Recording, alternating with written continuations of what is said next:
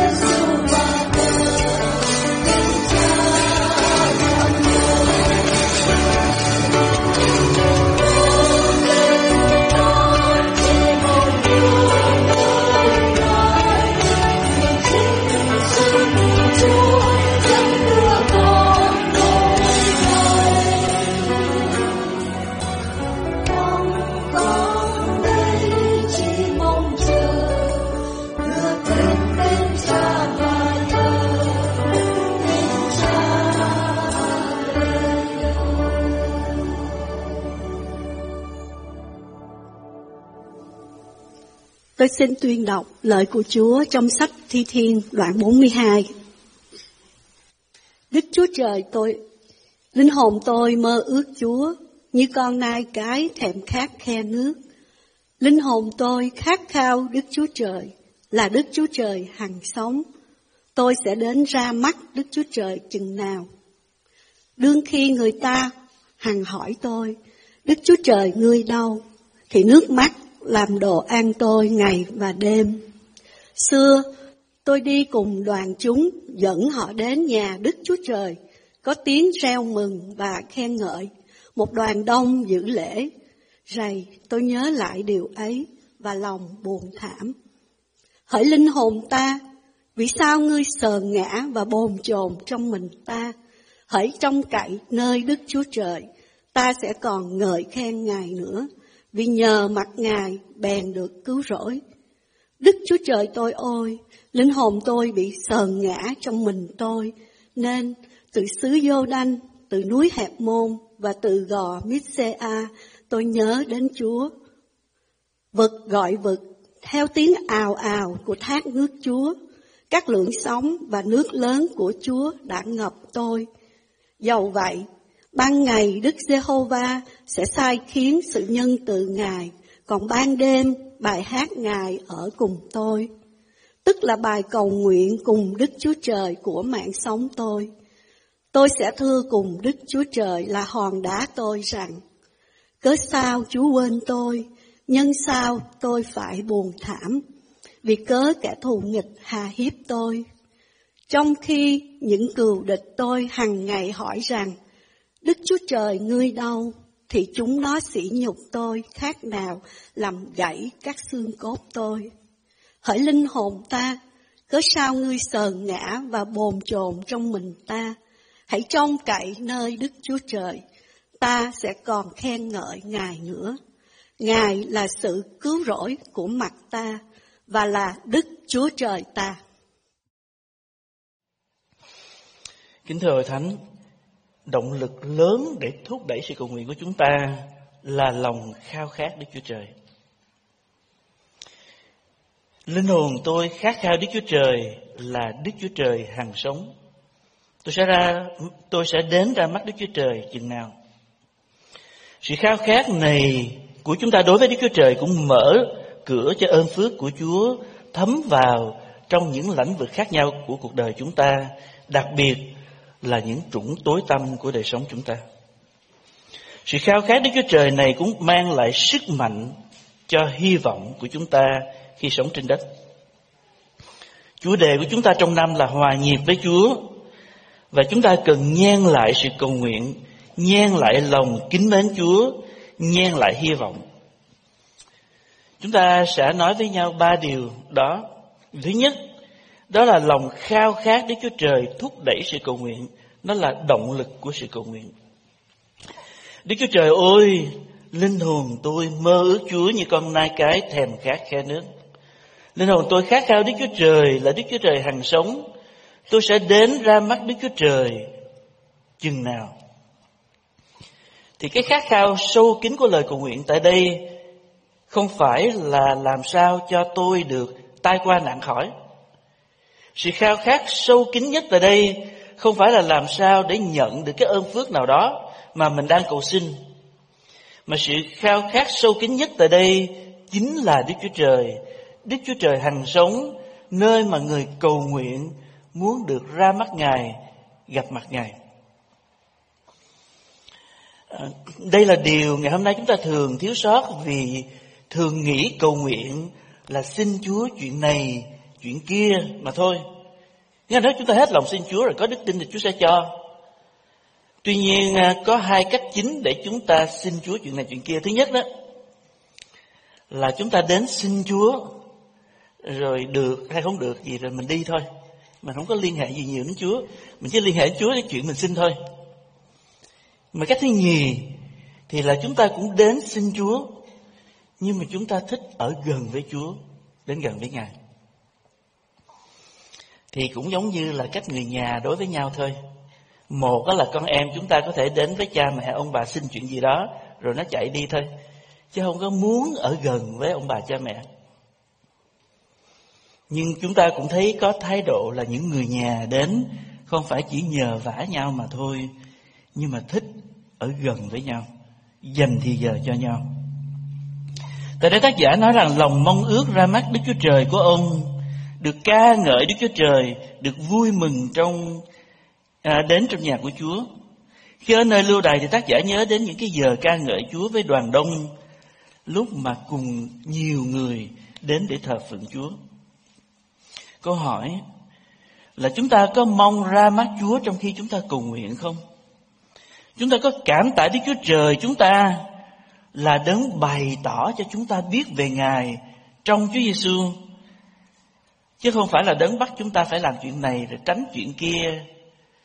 Giống như nhiều tôn giáo nghĩ rằng ông trời chỉ muốn mình sống à, đừng có phạm tội mà thôi.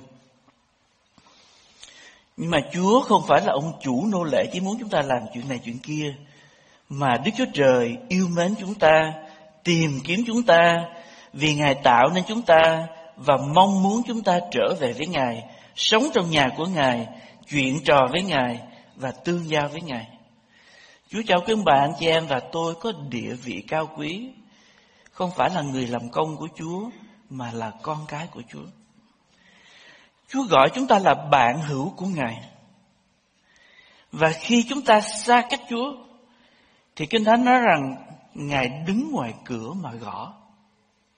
Để nếu chúng ta nghe tiếng Chúa mà mở cửa cho thì Ngài sẽ vào cùng người ấy ăn bữa tối với người và người với Chúa. Đó là sự tương giao. Và khi Kinh Thánh nói cái hình ảnh mà chúng ta sẽ gặp lại Chúa, hội thánh sẽ gặp lại Chúa, thì đó là hình ảnh của một tiệc cưới.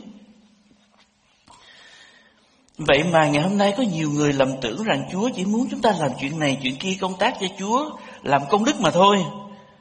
Giống như là người làm mướn vậy thôi. Và suy nghĩ đó khiến cho chúng ta nghĩ rằng khi nào chúng ta làm được nhiều việc thì chúng ta có giá trị trước mặt Chúa. Khi nào chúng ta yếu sức rồi chúng ta không có thì giờ thì chúng ta không có giá trị trước mặt Chúa. Nhưng mà chúng ta không hiểu rằng Chúa muốn chúng ta hiểu tình thương của Chúa trước là con của Chúa trước, rồi công việc thì theo sau giống như người con. Thật ra tất cả mọi việc chúng ta làm thì phải là vì yêu Chúa mà làm, vì được Chúa yêu mà làm. Sau những thất bại thì đó là điều Chúa muốn Phi-rơ nhớ rằng Chúa hỏi Phi-rơ là Chúa không hỏi rằng tại sao ngươi chối ta nhưng mà Ngài hỏi rằng Phi-rơ, ngươi yêu ta chăng? Ngươi yêu ta chăng? Ngươi yêu ta chăng? Thì đó phải là động lực của tất cả công việc của chúng ta. Chứ nếu không thì chúng ta làm vì khoe mình sao? Làm vì so sánh với người khác sao? Làm vì muốn mua sự cứu rỗi của mình sao? Không phải. Chúng ta đã được Chúa cứu.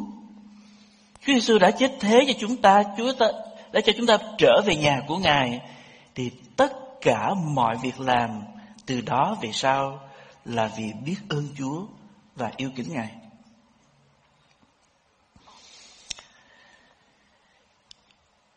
Điều lớn để chúng ta có thể hòa nhịp với Chúa là phải hòa tấm lòng trước. Mỗi ngày khi chúng ta đến với Chúa cầu nguyện thì nên có một khoảng thời gian ngưng lại và cảm nhận tình thương của Chúa đối với mình, sự nhân từ và thương xót của Chúa đối với mình, rồi hãy làm những việc khác. Chúng ta cần phải biết rằng, phải khẳng định với mình rằng chúng ta đã được Chúa yêu thương và trả giá rất lớn cho nên Ngài sẵn sàng ban chúng ta nhiều điều khác, chứ không phải chúng ta chỉ ráng làm công đức đối với Chúa. Cho nên tôi xin nhắc lại, cái động cơ này, sự khao khát này của chúng ta cần là điều quan trọng trong sự cầu nguyện. Trong sự cầu nguyện chúng ta nên có một cái thì giờ tĩnh lặng để Đức Thánh Linh gợi nhớ và làm thấm lời hứa của Chúa dành cho chúng ta. Thí dụ, những tuần trước chúng ta nói với nhau câu Chúa Giêsu nói rằng hỡi những kẻ mệt mỏi và gánh nặng hãy đến cùng ta. Ta sẽ cho các ngươi được yên nghỉ. Thì chúng ta có thể thưa với Chúa rằng lại Chúa, con đang rất là mệt mỏi và con đang nặng gánh. Bây giờ con đến với Chúa, xin Chúa cho con kinh nghiệm được sự yên nghỉ. Thí dụ giống như văn đoạn 6 câu 37 nói rằng Phàm những kẻ cha cho ta sẽ đến cùng ta Kẻ nào đến cùng ta thì ta sẽ không bỏ ra ngoài đâu khi Giêsu nói rằng kẻ nào đến cùng ta thì ta sẽ không bỏ ra ngoài đâu, Có nghĩa là dù chúng ta thất bại, phạm tội nặng nề, nhưng nếu chúng ta quay trở lại với Chúa thì Chúa nói rằng ta không bỏ các ngươi ra ngoài đâu. Thì có những lúc chúng ta phải thưa với Chúa, lạy Chúa. Con cảm ơn Chúa vì tuy con không xứng đáng, Nhưng mà khi con đến với Ngài thì Ngài không bỏ con ra ngoài đâu. Quý vị sẽ thưa với Chúa như thế nào khi đọc lời Chúa trong Esai đoạn 55 chẳng hạn. Lời Chúa nói rằng, hỡi những kẻ nào khác hãy đến suối nước, và người nào không có tiền bạc hãy đến mua và ăn, hãy đến mua rượu và sữa mà không cần tiền, không đòi giá. Sao các ngươi trả tiền để mua đồ ăn không phải là bánh? Sao các ngươi đem công lao mình đổi lấy vật chẳng làm cho no? Hãy chăm chỉ nghe ta, hãy ăn của ngon và cho linh hồn ngươi được vui thích trong của béo. Hãy nghiêng tai và đến cùng ta, hãy nghe ta thì linh hồn các ngươi sẽ được sống. Tôi nghĩ chúng ta có thể thưa với Chúa rằng cha ơi, con đã đổ công lao quá nhiều mà không có thỏa nguyện. Nhà con có thể tốt, xe con có thể tốt, mà những điều đó không làm cho con có thỏa nguyện. Bây giờ con đến với Ngài đây. Trời xin hãy phán với con để linh hồn con được ăn của ngon, được vui thích trong của béo. Con đến cùng Chúa đây, xin hãy làm cho linh hồn con được sống. Như vậy khi chúng ta khao khát Chúa thì chúng ta cần gắn sự cầu nguyện của chúng ta với sự suy gẫm lời của Chúa. Đây là điều rất là quan trọng Thì bên ngoài khi người ta bất an thì người ta tìm đến yoga hay là thiền định.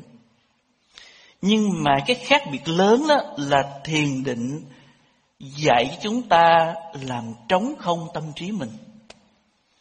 Còn khi chúng ta đến với Chúa, thì Thánh Linh giúp cho tâm trí chúng ta tuy được yên tĩnh, nhưng mà đầy dẫy tình thương và lời hứa của Ngài. Chúng ta cảm ơn Chúa vì chính Chúa muốn vực chúng ta dậy và thúc đẩy chúng ta trong sự cầu nguyện. Chúng ta đọc lại à, câu gốc ha, câu 1, câu 2. Câu 1, câu 2 nói rằng Đức Chúa Trời ơi, linh hồn tôi mơ ước Chúa như con nai cái thèm khát khe nước. Linh hồn tôi khát khao Đức Chúa Trời là Đức Chúa Trời hằng sống tôi sẽ ra đến ra mắt Đức Chúa Trời chừng nào. Như vậy sự khao khát Đức Chúa Trời giúp cho chúng ta cầu nguyện đúng. Nhưng sự khao khát Đức Chúa Trời cũng thẩm thấu cuộc sống. Có nghĩa là lòng khao khát Đức Chúa Trời sẽ đem ơn của Chúa thấm vào trong nhiều chỗ khác nhau trong đời sống của chúng ta, trong những góc hẻm của đời sống của chúng ta. Câu số 6 nói rằng Đức Chúa Trời tôi ơi, Linh hồn tôi bị sờn ngã trong mình tôi. Nên từ xứ Giô Đanh, từ núi Hạt Môn và từ gò Messia tôi nhớ đến Chúa. Vượt gọi vượt theo tiếng ào ào của thác nước Chúa và các lượng sống và nước lớn của Chúa đã nhập tôi. Dù vậy ban ngày, Đức giê va say khiến sự nhân từ Ngài, còn ban đêm bài hát Ngài ở cùng tôi, tức là bài cầu nguyện cùng Đức Chúa Trời của mạng sống tôi. Sự trông mong Chúa theo đuổi tác giả khắp mọi nơi chứ không phải ở trong đền thờ. Tác giả xa Chúa thì nhớ đến đền thờ. Rất là thích thờ phượng Chúa. Nhưng mà tác giả cũng nhớ đến Chúa ở trong những chỗ khác ở trong cuộc đời của ông. Ông gọi Đức Chúa Trời là Đức Chúa Trời của mạng sống tôi. The God of my life. Và sự nhìn biết Đức Chúa Trời là Đức Chúa Trời của mạng sống mình rất là quan trọng để chúng ta không chia cuộc đời chúng ta ra làm hai. Rất nhiều người đi nhà thờ chia cuộc đời làm hai. Một thế giới thì có Chúa và một thế giới thì không có Chúa. Thế giới có Chúa là thế giới ở nhà thờ, thế giới à, hát thánh ca, thế giới à, học kinh thánh, thế giới chào hỏi những người trong nhà thờ còn thế giới nào mà không có chúa đó là thế giới mà làm ăn sát phạt đúng không thế giới mà tình cảm tự do à, thế giới đó là những thế giới mà chúng ta không có muốn chúa bước vào đó là thế giới hưởng thụ riêng tư nhưng mà chúng ta phải biết rằng Chúa biết hết mọi thế giới của chúng ta và điều quan trọng, không phải là Chúa biết hay không, nhưng mà chúng ta có để Chúa bước vào trong trọn cái thế giới của chúng ta hay không? Chúng ta cần Chúa trong mọi nơi. Không phải chúng ta chỉ cần Chúa trong trong nhà thờ chúng ta cần Chúa ở gia đình mình, ở phòng riêng của mình, ở chỗ ngủ của chúng ta, chỗ vui chơi của chúng ta. Tác giả nói rằng tác giả nhớ đến Chúa từ xứ Giô Đanh, từ à, núi Hẹp Môn. Nào, xứ Giô Đanh, ai đi thăm Do Thái thì biết là nơi thấp nhất của Do Thái. Và núi Hạt Môn là núi cao nhất của Do Thái. Tác giả nhớ đến Chúa ở những nơi trũng thấp của cuộc đời mình. Và tác giả nhớ đến Chúa ở những nơi cao nhất ở trong cuộc đời mình. Và điều này là điều giúp chúng ta trong sự cầu nguyện. Trong tuần có dịp cùng suy gẫm của Kinh Thánh này với vợ tôi thì hai vợ chồng bằng hỏi nhau rằng, cái trũng thấp nhất trong đời sống của em là gì? Của anh là gì? Và cái đỉnh cao nhất của cuộc đời mình theo Chúa là gì? Và sau khi nói như vậy thì tự nhiên kể cho nhau nghe vậy đó thì tự nhiên mình mình hiểu nhau nhiều hơn. Mình hiểu những trũng thấp đã để lại những cái vết nào trong tinh thần, trong tâm hồn của mình. Và tôi tin rằng đây cũng là cách chúng ta cầu nguyện riêng và cách chúng ta thông công với anh em của chúng ta. Nơi cầu nguyện của chúng ta phải có lúc chúng ta thưa với Chúa những chỗ thấp nhất ở trong ngày của mình, trong tuần của mình, trong tháng của mình. Nhưng mà cũng có chỗ để chúng ta thưa với Chúa những chỗ cao nhất, cảm tạ Chúa nhiều nhất ở trong đời sống của mình. Và nếu chúng ta không biết như thế nào để có thể gần gũi với nhau ở trong nhóm nhỏ khi đến thờ phượng Chúa, à, đến thông công chung với nhau, thì chúng ta à, đừng đừng ăn mà thôi. Tôi thấy à, các nhóm nhỏ ngày hôm nay ăn rất là ngon. Nhưng mà chúng ta có thì giờ nói với nhau cái trũng thấp nhất trong đời sống chúng ta không? Và cách nào Chúa có thể đến với chúng ta hay Chúa đã đến với chúng ta trong trũng thấp nhất đây hay không? Tối hôm qua nhóm nhỏ, hai nhóm nhỏ họp lại chung với nhau và có một anh em thuật lại trũng thấp nhất trong đời sống của anh. Mà cái trũng này là trũng thiệt là tại vì xe của anh lao từ trên xuống dưới rất là sâu. Và người ta không biết tại sao không gãy cổ, gãy xương mà chết, mà nở nguyên đêm ở dưới đó và Chúa cho anh bò lên được. Nhưng mà và chúng tôi rất là cảm ơn Chúa về điều đó rất là được khích lệ.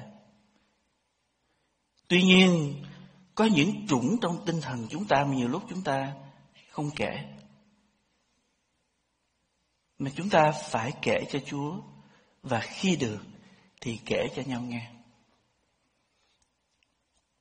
Như vậy thấp nhất đó là vô đanh, cao nhất là hạt môn, còn gò Misia là ở đâu?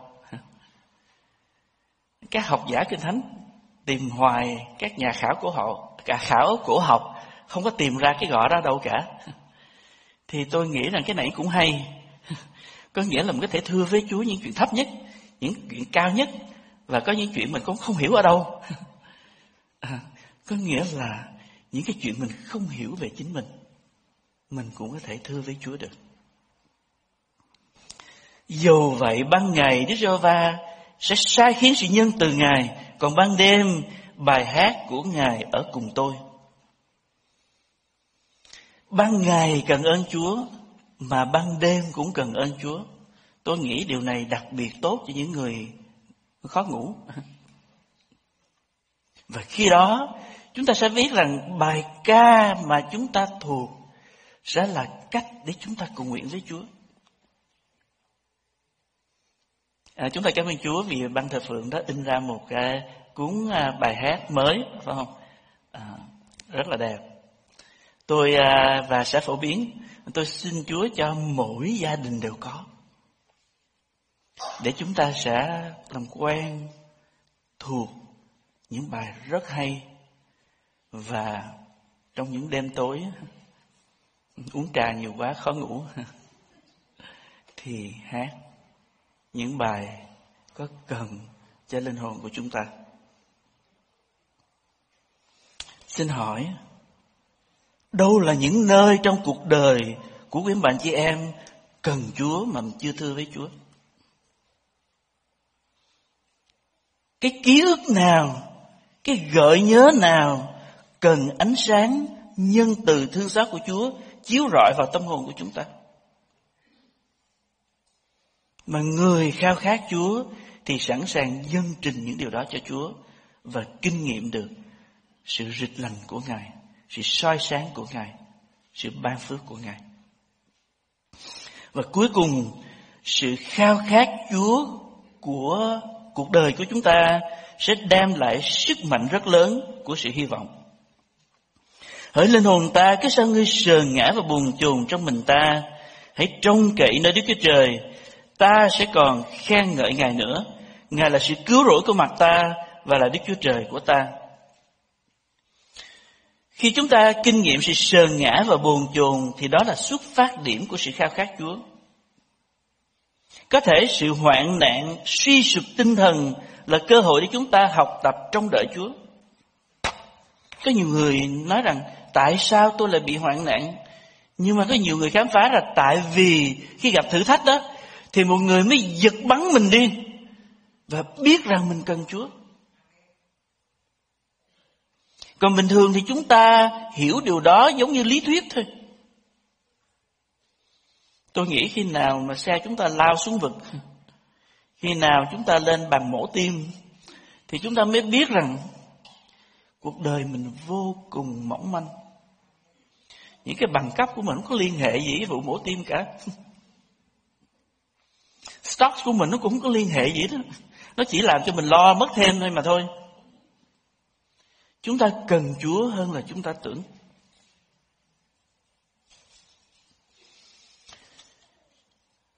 Nhưng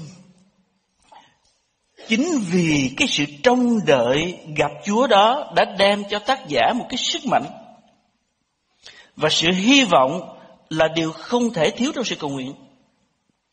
Cái sự sợ ngã và buồn chồn trong thi thiên này có vẻ giống như của một cá nhân, nhưng mà thật ra tất cả chúng ta đều phải đối diện với sự sợ ngã và buồn chồn. Tại sao? Tại vì theo Kinh Thánh là chúng ta và muôn vật bị một sự hư ảo khống chế khống chế muôn vật, vũ trụ, thiên nhiên, nhân sinh và muôn vật và kinh thánh nói rằng muôn vật quặn thắt trong sự hư ảo đó tôi nghĩ rằng động đất là quặn thắt của thiên nhiên, núi lửa, thiên tai là quặn thắt của những cái chuyển mình của thiên nhiên mà xương cốt đau nhất là cái quặn thắt của các bác mà kinh thánh đó là không có tránh được nhưng Kinh Thánh khẳng định một số điều quan trọng. Chúng ta xem Roma đoạn, à, đoạn 8 câu 18 nói rằng Thật vậy, tôi cho rằng những đau khổ hiện tại không đáng sánh với vinh hiển tương lai là vinh hiển sẽ được bày tỏ cho chúng ta. Giữa thế giới này chúng ta sẽ gặp hoạn nạn. Sẽ thế nào cũng bị đau nhất. gặp thiên tai, nhưng mà tâm hồn trong đợi Chúa sẽ đem cho chúng ta một cái hy vọng vô cùng quan trọng cho chúng ta và cho muôn vật. Kinh Thánh nói rằng chính muôn vật cũng sẽ được giải thoát khỏi ách nô lệ của sự hư nát để vào hưởng sự tự do trong vinh hiển của con con cái Đức Chúa Trời. Vì vậy chúng ta sống trong hy vọng, cầu nguyện trong hy vọng. À, chắc là chúng ta có câu uh, à, 25 thì nói như thế này. Nhưng nếu chúng ta đặt hy vọng vào điều chúng ta chưa thấy thì đó mới là điều chúng ta bền chí trông chờ nếu ngày hôm nay chúng ta tin Chúa và mọi sự giống như thiên đàng thì chúng ta không có hy vọng chúng ta không cần hy vọng nhưng mà ngày nay chúng ta được phước nhưng mà nó chưa có trọn vẹn vì vậy chúng ta phải nuôi cái hy vọng sưởi ấm hy vọng tại vì Chúa nói rằng à, sự vinh hiển hầu đến là lớn hơn những điều chúng ta phải chịu đựng ngày hôm nay. Và đặc biệt trong câu 26 nói như thế này, cũng vậy. Đức Thánh Linh giúp cho chúng ta trong sự chúng ta yếu đuối. Vì chúng ta không biết mình phải cầu nguyện như thế nào cho đúng. Nghĩa là than hay là cảm ơn Chúa hay là như thế nào nhưng mà Thánh Linh giúp cho chúng ta. Nhưng chính Đức Thánh Linh cầu thay cho chúng ta bằng những tiếng rên rỉ, không thể diễn tả bằng lời. Như vậy chúng ta có thể ở trong sự rên rỉ, than khóc. Nhưng nếu chúng ta trông đợi Chúa thì Thánh Linh sẽ giúp cho chúng ta biết cầu nguyện. Và sự cầu nguyện đó sẽ cho chúng ta có sức mạnh.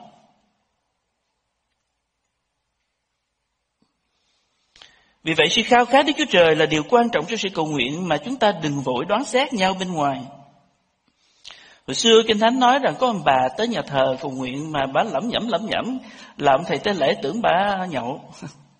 Ông nói thôi nhậu thì về nhà nhậu đi. Bà nói dạ không.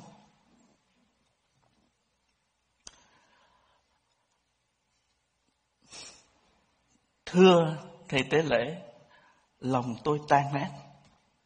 Cho nên tôi trình bày duyên cớ tôi trước mặt Đức Giê-hô-va.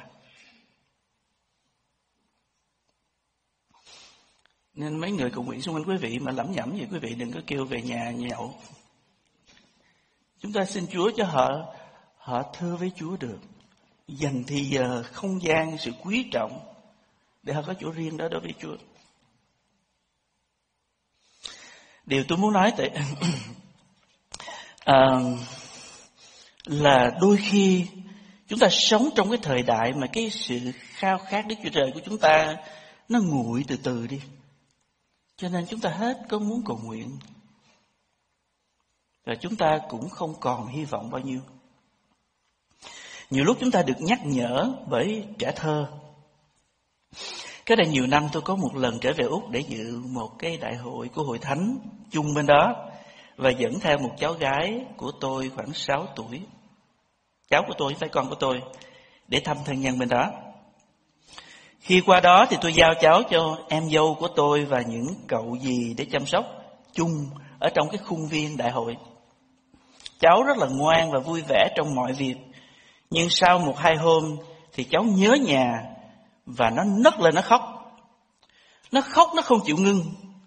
Đến nỗi em tôi và các dì tôi phải kêu tôi ra để dỗ cho nó. Và tôi tìm hết mọi cách để dỗ cháu. Tôi hỏi cháu rằng, con có muốn cậu gọi điện thoại về cho ba mẹ không? Mà lúc đó điện thoại mà từ Úc qua bên Mỹ là rất là đắt tiền, nhưng mà tôi không có cách nào khác, cho nên tôi phải nói với cháu vậy.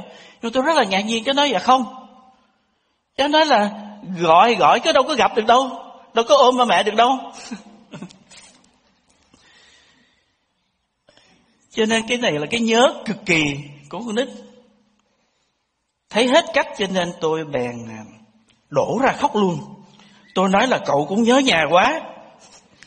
Cái tự nhiên cái nó thấy tội nghiệp cái nó nó vỗ vai tôi nó nói it's okay, it's okay. Tôi mừng quá. Cho nên tôi nói rằng thôi bây giờ cậu cháu mình đừng có khóc nữa nha. Nó lắc đầu bảo là ngày mai con khóc tiếp. Và thật là từ ngày hôm sau ngay cái giờ nó khóc nữa. Và tôi không dùng cách cũ được cho nên tôi phải tìm cách mới. Điều tôi muốn nói tại đây là chuyện này cho thấy cái độ nhung nhớ, khao khát muốn gặp mặt, muốn ra mắt đối tượng nhung nhớ là điều rất là quan trọng cho cuộc đời chúng ta, cho sự cầu nguyện của chúng ta, cho sức mạnh chúng ta sống trên đất. Như vậy mới khao khát Chúa như con nai cái thèm khát khe nước. Nguyện sự khao khát Đức Chúa Trời cảm động và điều chỉnh sự cầu nguyện của chúng ta. Nguyện sự khao khát Đức Chúa Trời trong cuộc sống mở cửa cho ơn Ngài thấm vào, trọn vẹn trong cuộc sống và những ngõ ngách của cuộc đời chúng ta. Và nguyện sự khao khát Đức Chúa Trời sưởi ấm hy vọng vinh hiển giữa những quặng thắt của sự hư ảo đời này. Amen.